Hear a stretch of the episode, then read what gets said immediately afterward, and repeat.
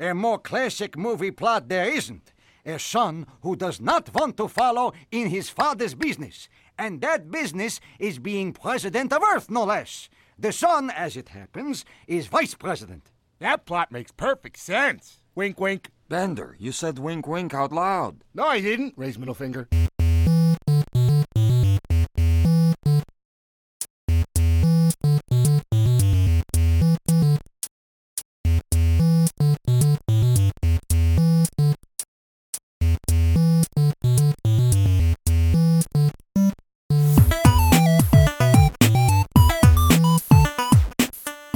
Welcome to the world of tomorrow. This is Back to the Futurama, your podcast voyage through one of the greatest T V shows Fox ever canceled. I'm Ben. And I'm Mike. And today we're talking about Season three, Episode eight, That's Lobstertainment. Now, in this episode, there is a lot of comedy that is played off as not funny, but I think we've got the creators of the show a little beat, because we have an entire podcast that's not funny. Yeah, I mean, if Aha. there's one thing that we do better than Futurama, it's be bad. It's true. Yeah, they they imply that Zoidberg doesn't know how to tell a joke. Well, that's the joke's on them, because we have no idea. Not even a clue. Not in the least. Um, yep, so that's the podcast. Good job. We're both dumb. uh, catch you next time. I feel like we got to the we're both dumb very quickly in this episode. Look, I am prepared to straight up, like, front load that so that people know what they're getting into. Oh, yes. If you're a new listener to Back into the Futurama, welcome. Why? It's we're dumb. Like, if I do a podcast, I point out beforehand, yeah, it's dumb. I should put that on our business cards. Just write Back in, to the Futurama. Yeah, yeah it's, it's dumb. It's dumb. Although I feel like that's stealing, uh, like, from T N T. Like, weren't they like, uh, we know drama, but instead, like, twenty seventeen, they're like, yeah, we're dumb. um, a... I'm not picking on T N T specifically. I just, I don't know why. Um, it, it's like the opposite of T B S is very funny. It's not very funny. We've got some jokes, probably. I don't think that's the case at all. Webster's Dictionary, T B S, Webster's Dictionary defines comedy. And then just leave it at that. Not yeah, actually, yeah, just yeah. point out that Webster's Dictionary defines comedy. Just that they do. Just Yeah, absolutely. They define a lot of words. Comedy is, is one, one of them. them.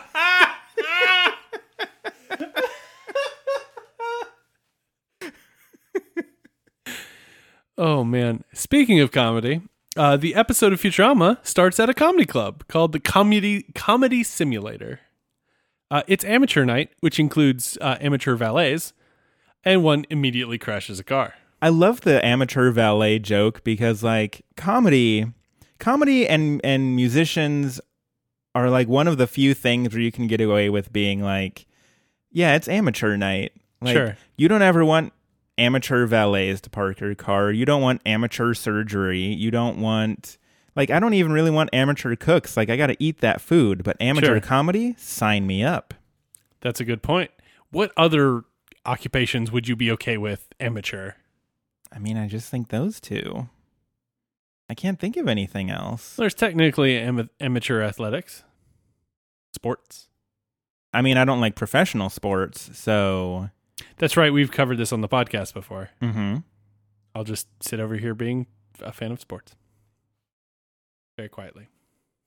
So it's amateur night. And um, uh, first up, uh, we get a little bit of a taste of the comedy stylings of HumorBot five point oh. And boy, howdy. He is the funniest thing in the episode. I mean, he's really, he's actually quite funny. He's pretty funny. Um, the, the line we get is, so I said, Super Collider, I just met her. And then they built the Super Collider. The subversion of the usual joke cadence is wonderful. I love it because I have a friend who, for a long time, one of his favorite go-tos for jokes was the, like, you know, like... Uh, Hammer, I hardly met her. Yeah. Or slightly different, but one of his favorite ones was... wrecked him, damn near killed him.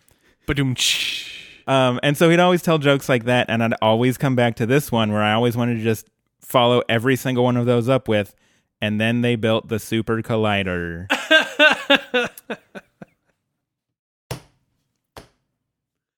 And and everybody is is enjoying in the, the audience, enjoying this joke, and HumorBot uh, five point oh leaves the stage to applause, and the next comedian is Bobcat Zoidberg. My note here is that Zoidberg is basically Yakov Smirnoving. I I verbed it. Good. Uh, Yakov Smirnoving, but about squid and clams. Yeah, he's talking about the difference between Earth and his uh, Decapodian planet. Like, on Earth, you enjoy a tasty clam. On my planet, tasty clam enjoys you. No, clam enjoys a tasty you. Yeah, which is always a good line, but no one seems to like it very much. In fact, I believe Bender is catapulting tomatoes onto the stage at, mm-hmm. at Zoidberg. His other joke is that three paras- he starts out and he's like, so these three parasitic worms bore into a human's head. And everybody's grossed out, and then they, they drag him off the stage. But honestly, I kind of want to know where that joke was going. Well, he mentions that they walk into a bar. And they walk up to the bar. And- right, right. He does. And that's why I want to know, because, like, there's a bar? Like, exactly. This like, raises questions. I want closure on this joke, and we will never get closure on this joke. To be fair, I would, exp- I, I, not that I would expect it, but I would understand a bar in somebody's head. How do they, how do they get by sometimes? Sometimes you just need that you sometimes, need escapism. Sometimes you got to go where all the synapses know your name. Neuron.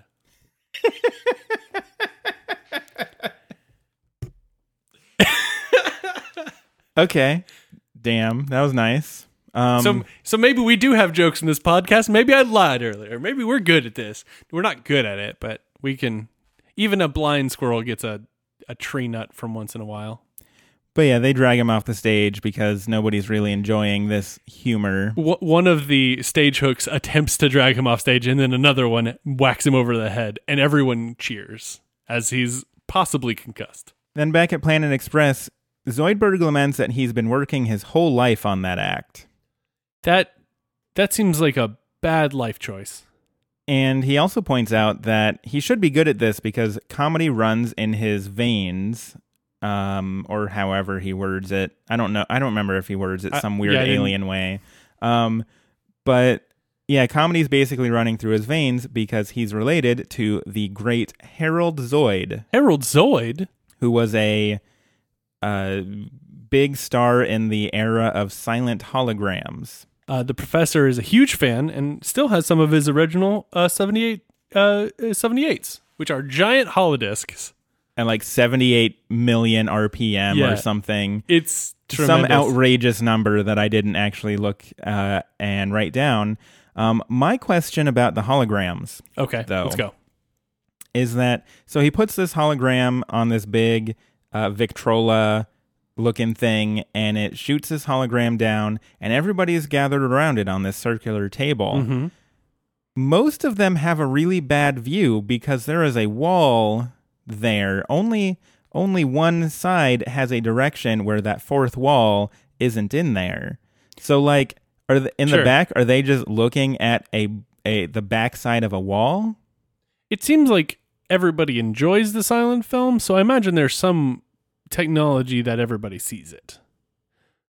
I mean, I I, I imagine also wasn't so. there wasn't there I thought there there was the fourth wall certainly, but I think one of the other walls was also not there. It was well, just all I know is that thing. Like Leela is in the back behind it, where like she's looking at the back side of this wall. Sure, and it's it's a weird visual that I'm like, I get, I'm making a mountain out of a molehill here, and I understand that. It's just always that weird visual thing that I'm like, that doesn't quite. Are you familiar with the old robot expression that does not compute? I believe so. Yes. Okay, because that does not compute. Excellent. So uh, they watch this uh, holo- hologram uh, on this holodisc. Um, it is called a close shaving. Uh, Zoid is a uh, a barber, and he has a customer, and the customer has like a really nice handlebar mustache and a, like a pointy beard. And he, he wants a he wants a, cu- a shave. So he Harold Zoid uses his uh, because he is a lobsterman. He uses his claws to cut off the the mustache. The customer gets up, yells at him that he's a buffoon, and asks him to cut his beard. Uh, Zoid then lathers up the the customer's neck and cuts off his head. And then the head rolls out the door, and he's like, "Sir, you forgot your hat." Um, which is admittedly kind of a funny line. Like, it's I think pretty good. Yeah, I think that's the only real funny thing about the whole bit. Um, although I do like the phrase, "You are a buffoon, now cut my beard." Just because it's one of those out of context lines that is uh, one of the uh, pretty good ones that you can just like throw at your friends for no reason. Right. And then they, as is the theme of literally everything I say to everybody I know, they have no idea what I'm talking about. It, it's a it's a running gag at this point. "Hey, Ben, how's it going? You are a buffoon. Now cut my beard." And they just stare at you, confused mm-hmm. for about five minutes. Zoidberg decides to write to his dear uncle, Harold Zoid. Mm-hmm. It's important, so he has to do it in his own ink. Which I I love that joke. It's kind of gross, but yeah. like just the, the casualness of him like, sticking the ink uh, jar in his, like under his coat. You hear it fill up, and then he just has this little jar of ink. It's brilliant. It's wonderful. Um, so he, as he's writing it, it kind of cuts to Hollywood, where Harold Zoid is in an old actor's home, uh, and he re- finishes reading the letter, and he assumes Zoidberg is a rich doctor nephew. And so he writes back in his own ink, in his own ink, which he doesn't even reference. He just does it. Yeah, um, it's it's just like, this is what I'm doing here.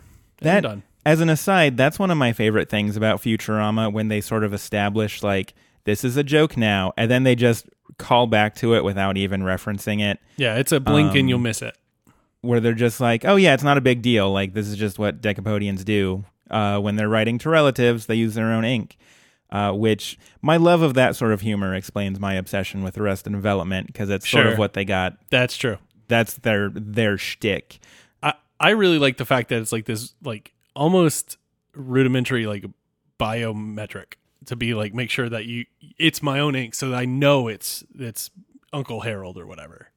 Right. It's like um, it's I was gonna say it's like uh, the formal versus. Uh, I forget the word for it. The second person singular in Spanish. I went directly to Spanish conjugation. Usted? Usted versus two. Like, you use usted for formal. You use like you use your own ink. It's true. It, second person in Spanish is using your own ink. I don't really know where I'm going. Yeah, with this. I just. I'm just, I'm digging Amazing. my, usually you're going, the one digging down, uh-huh. hand me that shovel. I was going Por favor. biometric security, but you're like, yeah, it's it's like a formal, formal uh, conjugation of a word, yes. Vámonos. See. Um, ah! Bienvenidos, uh, back to the Futurama. Me llamo Mike. Me llamo Ben. I was trying to figure out how to say your podcast voyage, and I'm like, nope.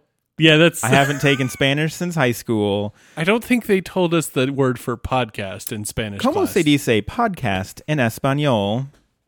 If if I could say tweet it back to Futurama in, in Spanish, I would. Uh, it just okay. might be tweet uh, at back to the Futurama.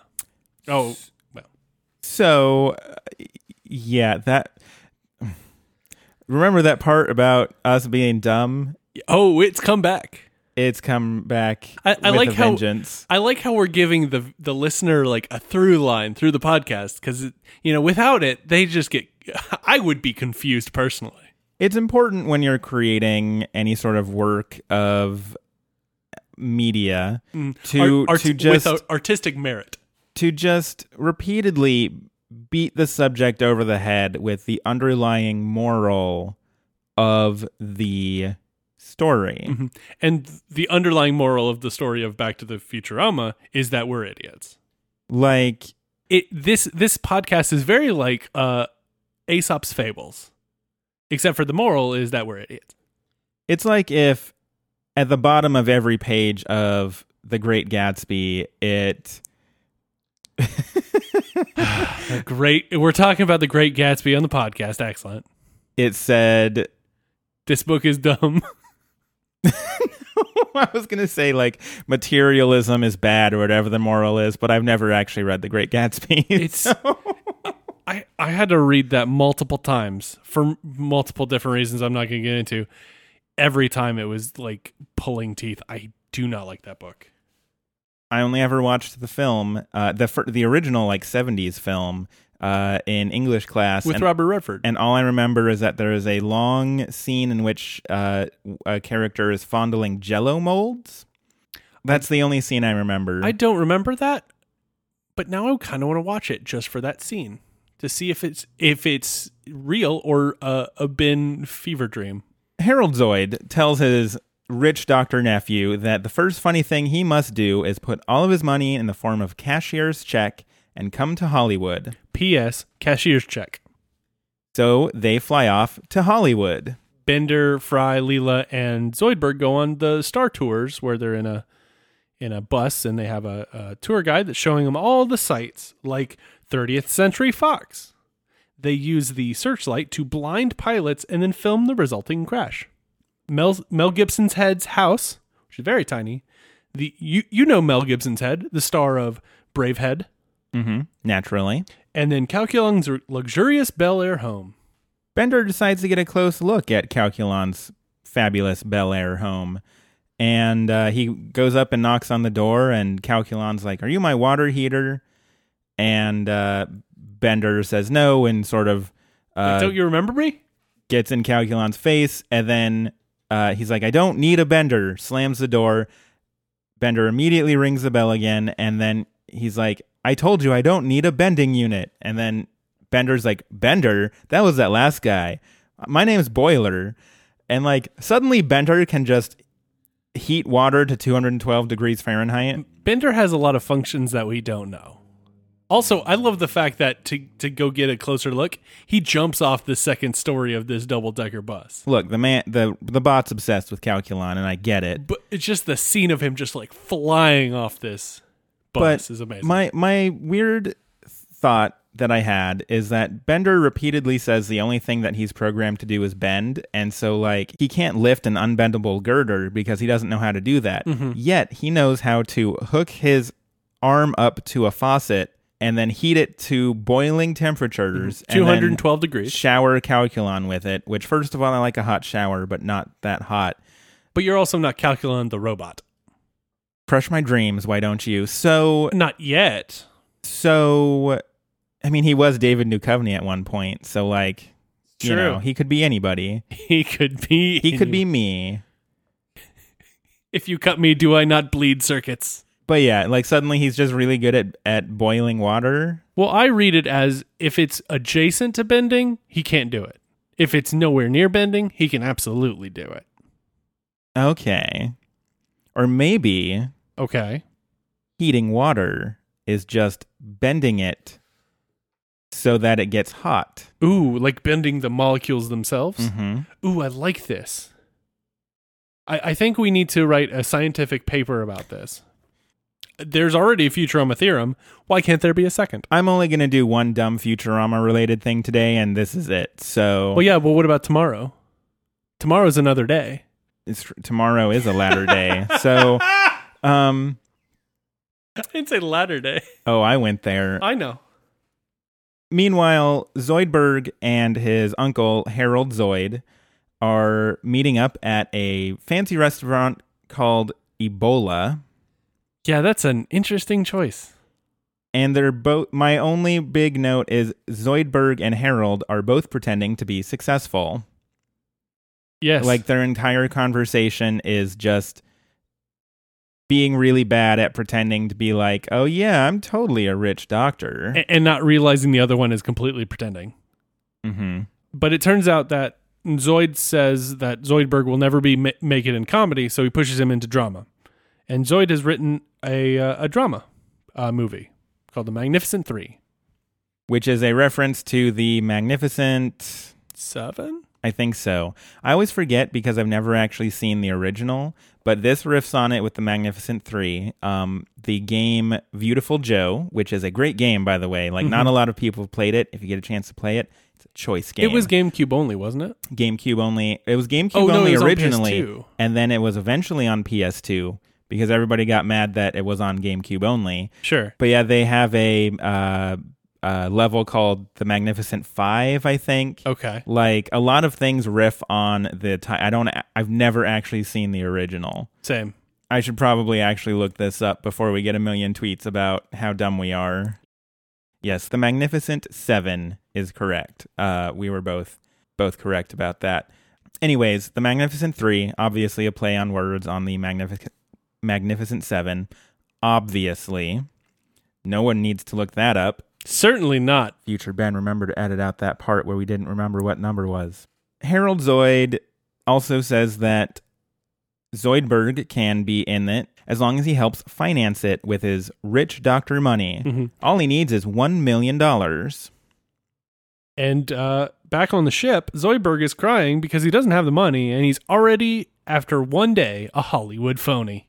Bender suggests, why don't we get Calculon to help finance it?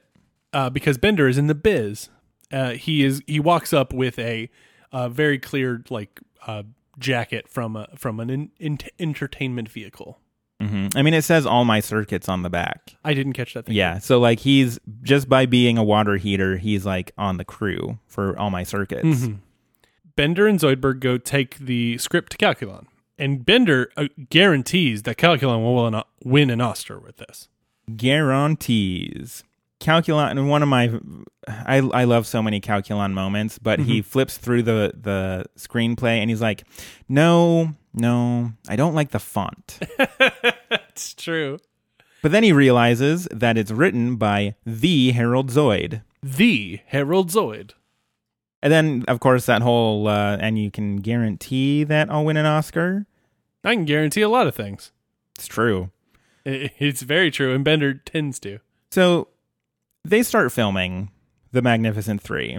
Which has an amazing plot that I will describe to you now. Hit me with that, please. A son who doesn't want to follow in his father's business.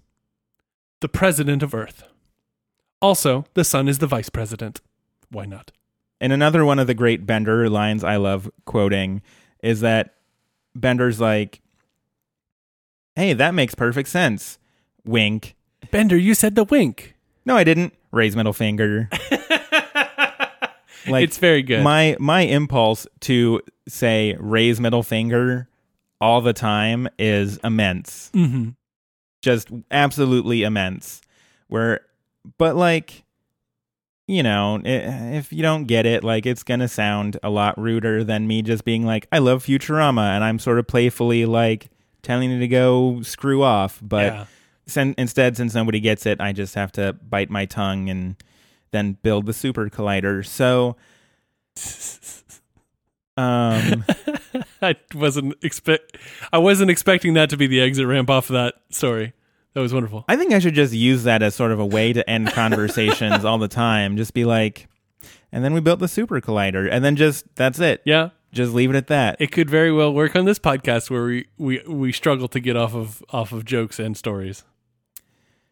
And then we built the super collider. So the Magnificent Three, Harold Zoid has no idea how to direct a movie. S- especially not a talkie. Because he points out that because it is a talkie, all the actors need to be expressing the full gamut of emotions from every actor in every scene. Mm-hmm. That's... That's a big ask. It's a big ask. Uh, sorry. That's a big axe. That's you're right. It is a big axe. Um, it's also going to tire out the entire audience, and just be bad in general. Yes, there there there's a mid level you need to hit. You can't be completely detached, or you'll have the room.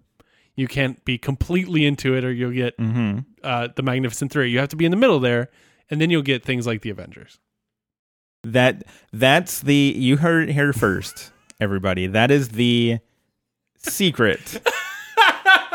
The secret to successful movie making is be somewhere between this really bad fake movie where everybody is emoting all the time forever, and be on the other and and but, and the other end, which is have no emotions ever. Be right in that sweet yeah, spot. If you can figure that out. Be right in that sweet spot, and then you, too, will produce the Avengers. We just made so many people rich, and we can look forward to a great blockbuster movie season of nothing but the Avengers in twenty eighteen. Wow, quick turnaround. I'm, I'm I'm excited. I like how we're in the business of getting everyone else rich that listens to the podcast, and not really ourselves. We're we're here for the art of it. It's true. Uh, we are here just for the love of the art of podcasts about Futurama. Oh, you missed a word. Dumb podcasts about Futurama.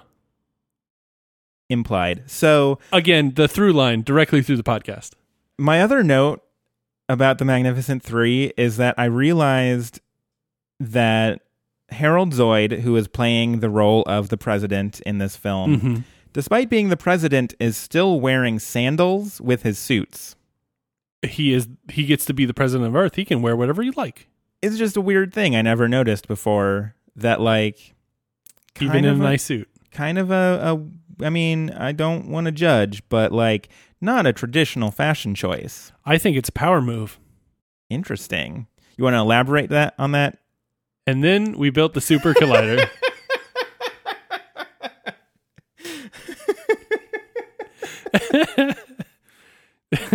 So uh, it gets to the point in this uh, in this production that all the extras are like waving their arms and making monkey noises mm-hmm. as they enter and leave frame, and uh, ends up actually like having a pie throwing contest right. as part of it. And also that like through the whole the whole time, uh, Harold Zoid repeatedly tells Calculon that he's not emoting enough, despite the fact that Calculon is being Calculon with his over-dramatic acting. It's true. And, like, crying on the top of the the fake White House and whatever. It's, he's emoting just so hard. And then they finally wrap up production, mm-hmm. and uh, turns out that editing is a long and expensive process, but they spent all the money on pies, so it'll be ready Friday. Excellent. And then we go to the premiere at the the Chinese theater. I love the badness that is the Magnificent Three. Oh boy, is it bad. It's it's not even well made. Every every joke about this. Even like it starts out the establishing shot, you get like the typewriter like typing out the White House, Washington D D, and then it backs up and then types C. And like from the get go, like it's bad. It's, it's just bad, not good. And it's great. It's also great because you can tell that it's just like a backdrop painted on uh-huh. a sheet. Like it's even dipping in the middle where there should be like sky. There's constantly changing aspect ratios. Yes.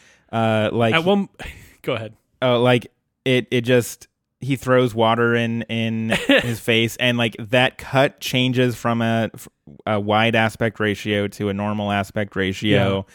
I really like the fact that one of the shots you can see the uh, that that Zoidberg is like using his fingers to kind of make a, a viewfinder right in uh-huh. front of the the video for no reason. It's tremendous. Meanwhile, as sort of a, a B plot, um, Leela and Fry are trying to find parking space for the premiere, and they're already running late, yeah, of course. Because Leela won't pay for the valet because of the per- principle of the thing. And then she thinks she finds a spot and lands right in the La Brea tar pits. They sure do. And, and they start sinking, so. Yeah, they start sinking pretty much immediately. We go back to the theater where we're at the, the climax of the Magnificent Three, where uh, they're on the roof on in, of the White House, and it's really raining, and the president is in a wheelchair, very like F D R style, mm-hmm. rolls off the side, and then Zoidberg pops up and is like, "The president is dead. Congratulations, Mister President." And then it ends on like Calculon screaming, no. And then it just cuts to and, executive producer Bender. And that's the ending of the film. Mm-hmm. I also pr- really like the fact that in that scene, uh, Calculon's character is trying to resign as vice president. It's it's cut up, and then he and the president goes flies off the side of the the roof of the White House. It's just so so not good. We see a paper, uh, newspaper uh, that is announcing the Oscar noms are announced. Mm-hmm.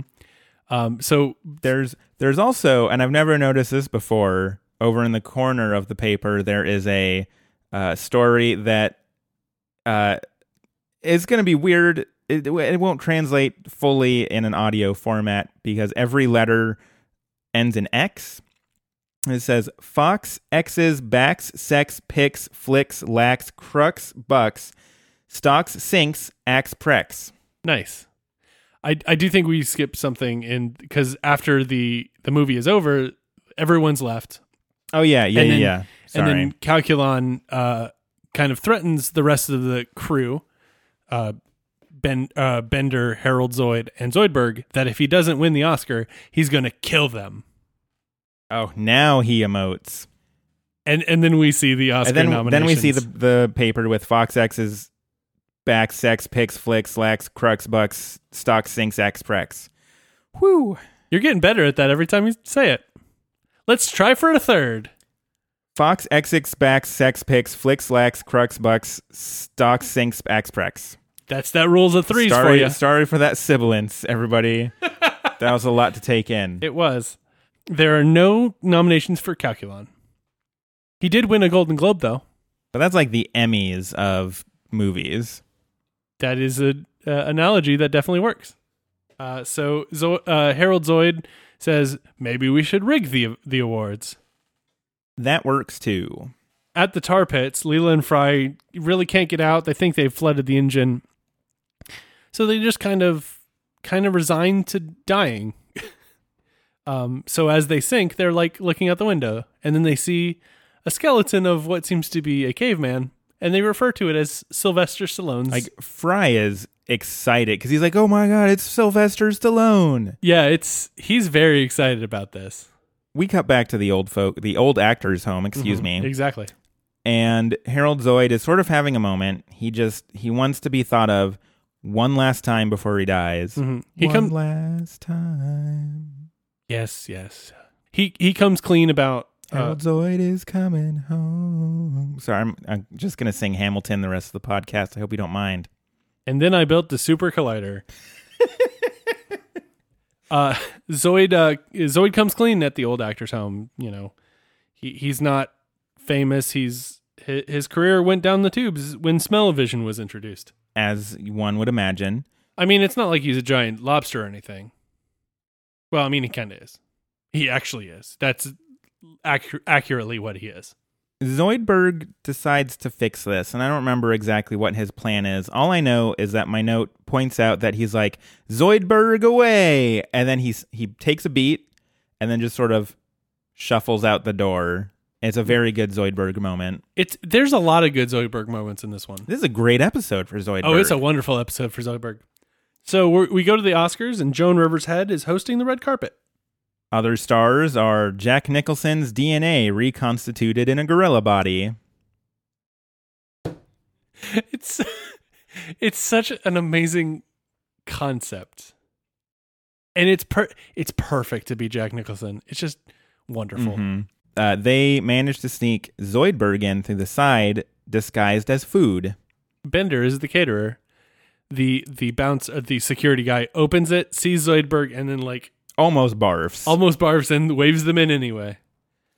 Um, back on the, the red carpet, uh, Rivers' Head is interviewing Harold Zoid. He's sad. I didn't take any notes yeah, on that. Her He's question, just sad. Her question ends up being like, "Are you getting one of the the the, the honorary awards, or just giving one out?" And Harold Zoid says, "I'm only good as a seat filler." And that's pretty much this. It's it's just there to make you know that Harold Zoid is sad that he's not really well remembered anymore. Mm-hmm.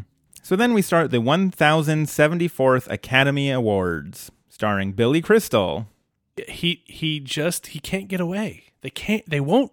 He can't get away from the Oscars. He makes a joke and then is like, "We're already one hour behind," which is. I mean, I don't usually watch the Academy Awards, but that seems pretty legit. Seems legit, yeah. We kind of do a little bit of jokes at the Oscars and head back to the tar pits, where the ship kind of lands on something.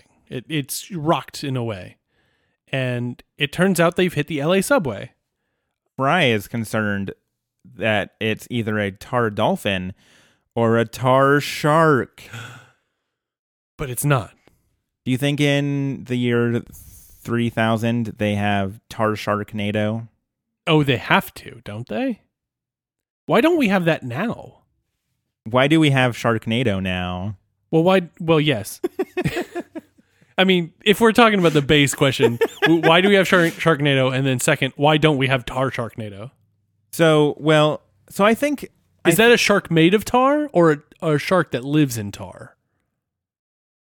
These are the questions we need answered, sci-fi. Mm-hmm. Get on this. Yeah. But I, I mean, we've like already we've already written Turbo Wolf. It's true. We'll write you Tar Sharknado. We'll do it. Yeah. Absolutely. Just give us a call. We've got representation. We do not have representation. Then, uh, I don't know, like, friend of the podcast, Tema, could uh, be our representation. Yeah, she could. She could be our agent. Yeah. Uh-huh. This works. Yeah. E- excellent. Cool.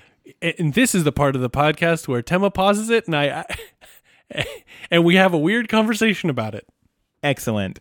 So turns out that it is the L A subway um, because it's a tube devoid of human life. And so they're just, they're like, let's rag on L A some more. We didn't get enough of that in The Cryonic Woman. It's true. Uh, let's just go back to this well. I think it's a good well to go back to. It's pretty good. So they, they blast through it and then try to escape that way.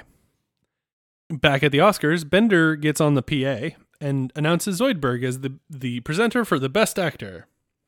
This is, of course, after the award for Best Soft Drink Product Placement, which is admittedly an award I would like to see. It's true. I believe one of them was Snow White and the seven up. Correct. Star Trek The Pepsi Generation? Correct. And they call me Mister Pibb.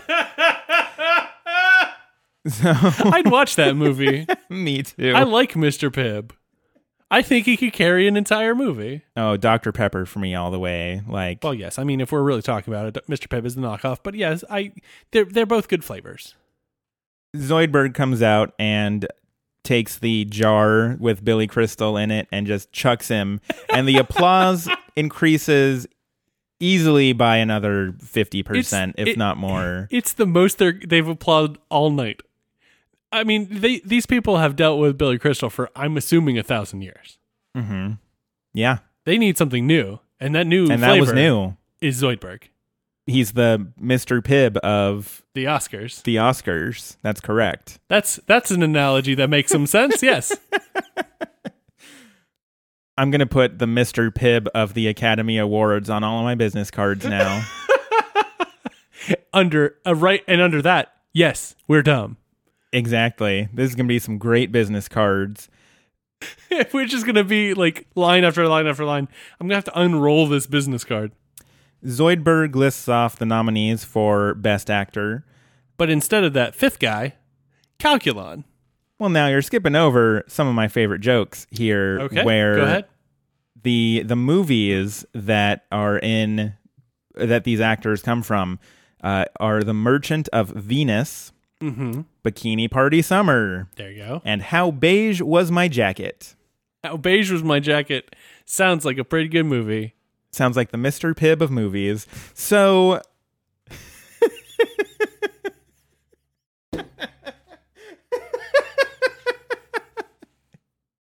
Man, I'm just gonna, I'm gonna juice this insult for all that I can. I'm just gonna go around calling people the Mister Pibb of blank. You're gonna juice that Mister Pibb apple the entire time. Oh, absolutely. And then I built the super collider. Uh, so yeah, instead of that extra guy, uh, that fifth guy, uh, it's Calculon for his powerhouse performance in The Magnificent Three. He certainly emoted. as Zoidberg is about to read the winner, mm-hmm. he looks down at Harold Zoid, who is like... He's he's excited not to die, but then he realizes what his life currently is and is kind of just... Yeah. Uh, he's, he's melancholy about the whole thing. And also, for a seat filler, he's like in the front row. He's right next to Zoidberg. Or uh, he's right next to Calculon. Calculon Calculon has also pointed out that his, his robot friend Boxy, who is just a box, uh, com- like a box robot... is going to shoot him the moment, the moment that Calculon does not win the Oscar. True. So get ready for this, because when he, when Zoidberg sees that his uncle is just so sad, so sad, so sad, he says, and the winner, instead of any of the nominees, it's the legendary Harold Zoid. And everyone in the audience is like, what, what? And then they just start clapping as a response. Uh, right, like, this is weird, I guess. Whatever, just go with it. Just go with it. They're concerned for about zero point six seconds. It's true. Zoid gives an impassioned speech uh, that begins with a joke of, I used to think it was important to win one Oscar, but now I know it's important to win two Oscars. But yeah, then he uh, he gives an, a sweet little speech about how it's important, um, or about what's really important is uh, that you know, people care about you, whether it's an audience full of strangers or just one diehard fan. And everybody claps. Later on. At the restaurant named Ebola. For Ebola. Zoid says he can die happy in ten seconds when Calculon kills them. And Calculon walks in.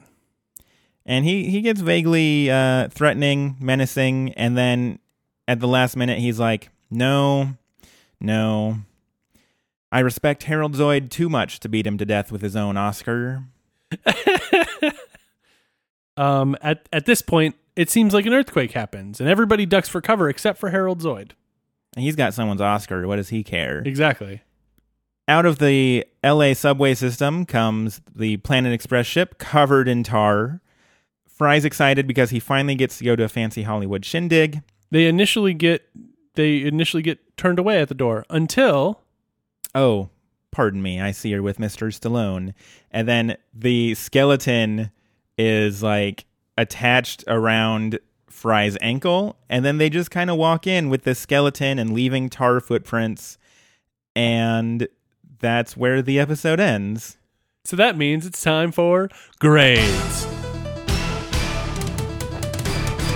So this episode is, you know, as somebody that is unabashedly Team Zoidberg, I find it very funny.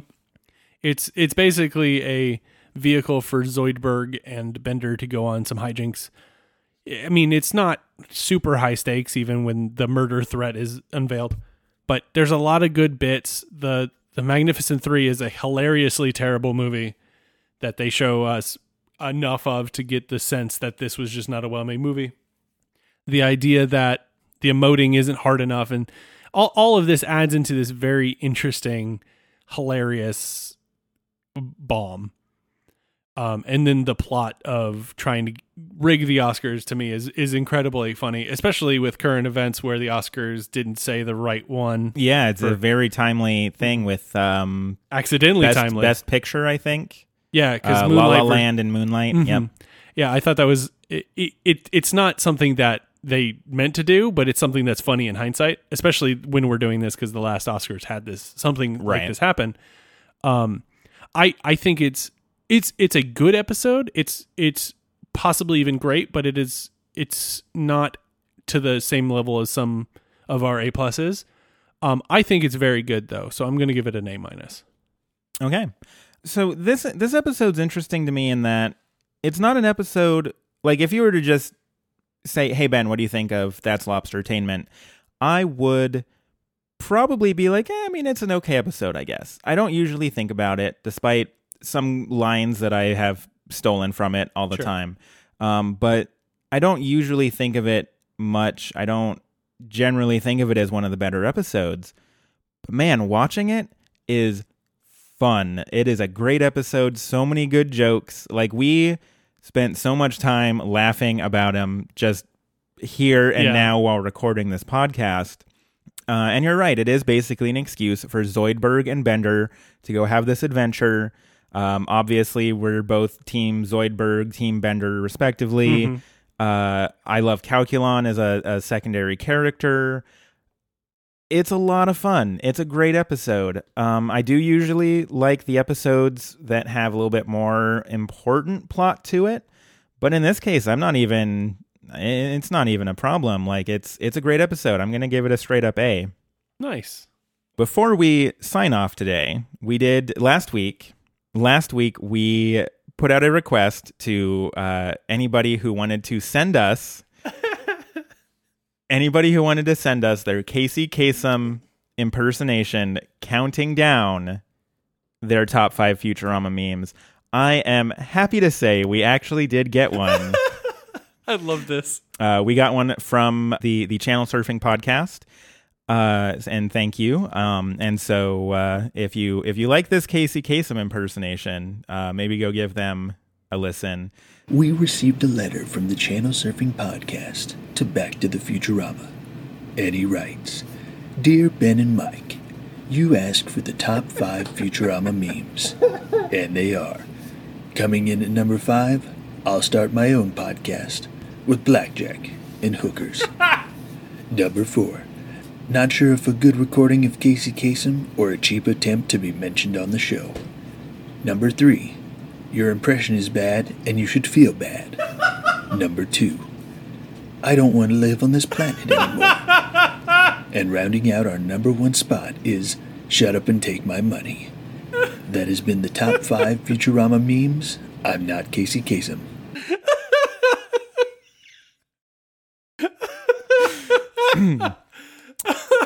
So I had listened to that before. Oh. That was brand new to Mike. Oh my and God, it was, it's wonderful. It was pretty good. So thanks to Woo. the Channel Surfing podcast for Absolutely. for recording that. And um, their website is in, or is going to be in the show notes. So check yeah, it out. I don't I uh, don't have it off uh, the top of my head, but I'll put the the link to uh, their show in the show notes. Um, so yeah, if you like that, give them a listen. Ooh, and that's um, good. That that's was good stuff. That was pretty good. It was a little.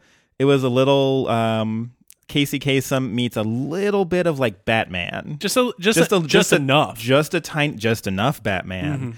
Mm-hmm. Um, so yeah, that was that was great, and a pretty good a pretty good list of Futurama yeah. memes. Like we didn't even mention um, I'll make my own blank with blackjack and yeah. hookers because that's one I do all the time. Yeah, it's true. So uh, I think it's a pretty pretty accurate countdown too. Very so, good. Yeah, yeah, phenomenal. So. Uh, So terrific. Uh, oh, man. Thank you so much for sending that in. It really, really gave me that good that good belly laugh I've I've been needing. Oh, man. Now, if you would like to do what they did, um, it doesn't even need to be a uh, Casey Kasem impersonation. It does help. It does help. Um, you can always get in contact with us in multiple ways. You can email us at backtothefuturamapodcast at gmail dot com. You can tweet at us at backtofuturama. You can find us on Facebook at facebook.com slash backtofuturama. And as always, we're on iTunes, uh, Apple Podcasts, and you can find us there. Please rate, review, and subscribe, and, and share with your friends so they can also hear the amazing things that people will send in and be surprisingly, like, very good at. Like, oh yeah, it's no, wonderful. It was, it was great. I mean, wh- why would people not want to listen to this? And until next time, I'm Ben. And I'm Mike. Goodbye, Goodbye from, from the world of tomorrow. tomorrow.